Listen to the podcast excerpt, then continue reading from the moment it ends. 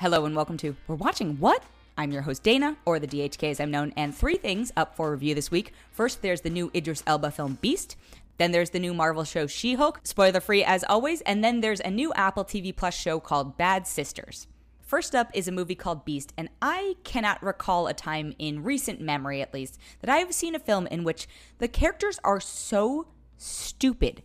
Every decision they make in this should have led to their demise. This movie should have been about 30 minutes long max, based on the logic and behavior patterns of the characters in it. And yet somehow it's a whole 90 minutes, which honestly is probably the nicest thing I can say about it, is that it was only 90 minutes long. And I was like, yep, all right, there we go.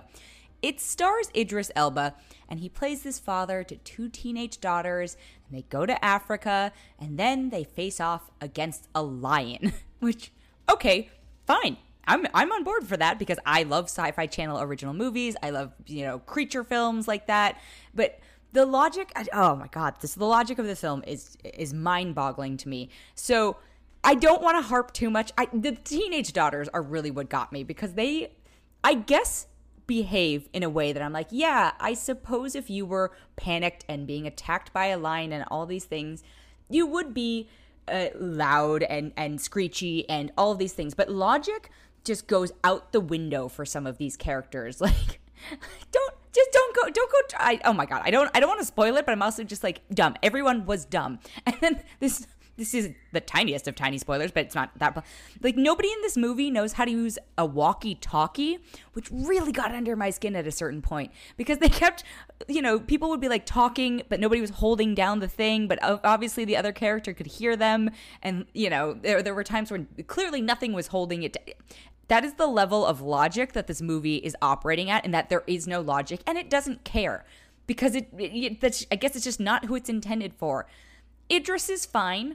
I think he does a fine job. Charlto Copley plays his BFF, which is a funny, weird dynamic. I was like, oh, I guess you're the token white friend here.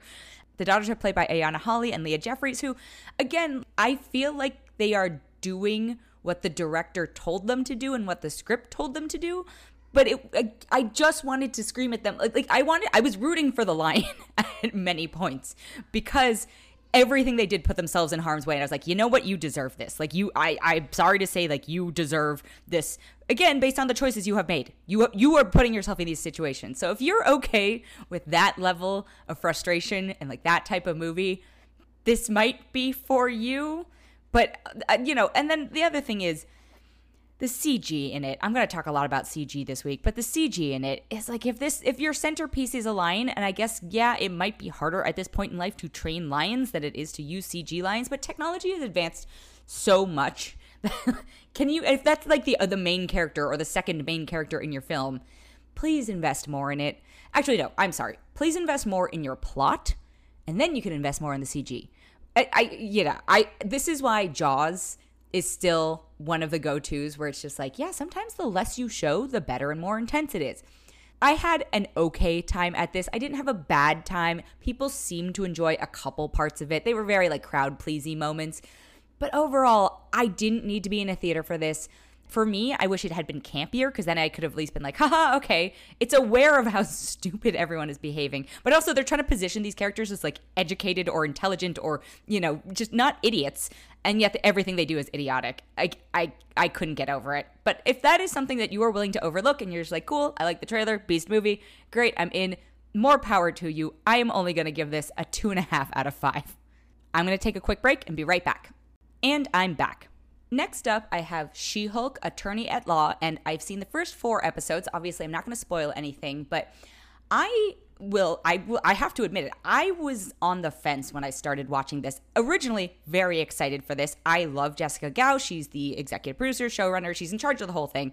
She was a writer on Rick and Morty. She had a podcast called Whiting Wongs, which I once got to be on. And so, I have been aware of her work for a very long time. I knew this was coming for a very long time. I'm rooting for this. I also generally like Tatiana Maslany. I am not a orphan black person, not just because I never got into it, but I will acknowledge I struggled with the first episode, and which is why I'm glad they gave me more episodes. But it makes it hard for everyone else who is only getting one episode this week. My biggest challenge with the first episode of the show is that we got a lot of the plot points and a lot of the main beats in the promotional materials, and that's not the show's fault, right? That's marketing's fault. So, you know, I think that it's doing a lot of foundational work in this first week. You are relying on the fact that Mark Ruffalo is here as Bruce Banner, or, you know, mostly Hulk. Mark Ruffalo is there, which I was like, okay, I get it. You know, you get him to show up a little bit as a human, and then you can just use his voice. It's probably a lot easier to do. I wish they had held a lot of it back from the promo materials. Again, there are things that happen in later episodes where I'm like, well, it would have been more fun to just discover these things. But I will say now, having seen 4 episodes of it, the thing that this show does so well is female dynamics, you know, both in the workplace, friendships, dating. There's a dating episode that made me laugh very hard. She-Hulk is very self-aware, which, as are the comics, the comics also break the fourth wall, you know, in not exactly Deadpool style, but they're not ripping them off. Like, it's just a thing. I think people are going to have to wrap their heads around it, and I had to wrap my head around the fact that this is a 30-minute TV comedy. This is not the depressing trauma, blah, blah, blah, every other Marvel show we've seen pretty much to this point, except for, I would say, Ms. Marvel is on the lighter side. You know, Thor's have been somewhat on the lighter side. This one is like a straight-up comedy with, obviously, like, superhero things happening. The other thing that really was tough for me is the CG in it. And again, I said I'd talk a lot about it this week. They've clearly figured out Hulk. What they have not figured out or invested as much into, as far as I was concerned, is She-Hulk. And I will probably talk about this a lot. There's a couple factors. One, Hulk has more texture to his skin. He has hair, which like body hair, which I know sounds strange, but they were willing to make him a little more like nitty grittier. And I think because She-Hulk is a female character, they want her to be smoother and all these things. But then as a byproduct, she reads slightly more uncannily to me. So I really struggle with also like the CG clothes they have her in. I'm like, come on, you Beast. I kind of can excuse because like you did a one-time lion for Marvel. I'm like, you have been doing CG superheroes for so long. How can you still not have this down pat? I find it a little off-putting, and it's tough because we do spend a lot of time with the She-Hulk version of her. Tatiana Maslany's parts are like great. I think those are fine and fun. For me, the later episodes were better, which is tough to say for people who are only getting one episode a week, which is another strange thing. We get a couple to introduce us and keep us going, but they are like, nope, it's one a week, which is a move. The other thing I will say is, and again, this has been in the promo, so I don't feel like I'm spoiling anything. I do love that Wong is here. I think the show knows that we love Wong is here. I love that he's essentially our Nick Fury. I love what they do with him. I want more of that. And I know the show is technically She-Hulk, but I was like, when is Wong getting his own project? And can Jessica Gao work on it? That's my other question. But at the end of the day, one, it doesn't matter. Marvel weeks are bye weeks. You're going to watch it no matter what because you care about what happens to the greater universe and also what else you're going to do.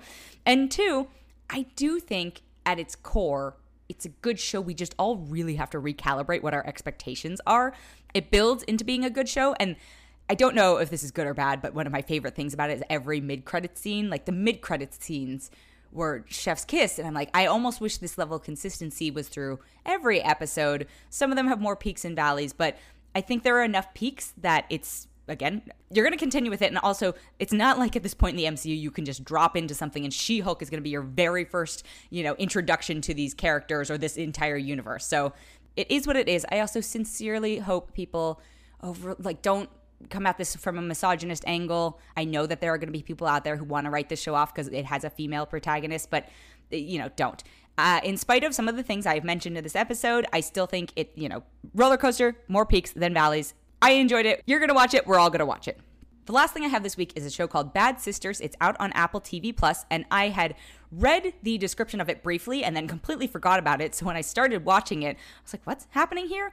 It's a murder mystery, and it stars Sharon Horgan, Anne-Marie Duff, Eva Berthisti, Sarah Green, and Eve Hewson, and it's about sisters. And again, I think it's a show that does female dynamics very well. It's a show that does family dynamics well. I don't want to talk too much about the plot because it's a mystery. And where's the fun at that? But I do think it's nice to have, again, 2 shows actually this week with three-dimensional female characters in it, on multiple three-dimensional female characters. Usually we get like two if we're lucky. These are multiple cast members who are really doing well. So Bad Sisters on Apple TV Plus. You know, if you can stand family drama, I didn't want to call it Big Little Lies-ish because it's very much not that vibe, but for some reason it evoked something like a Big Little Lies to me. Again, I think it's just the female ensemble factor and that we don't get a ton of those, so it's hard to compare them to other things.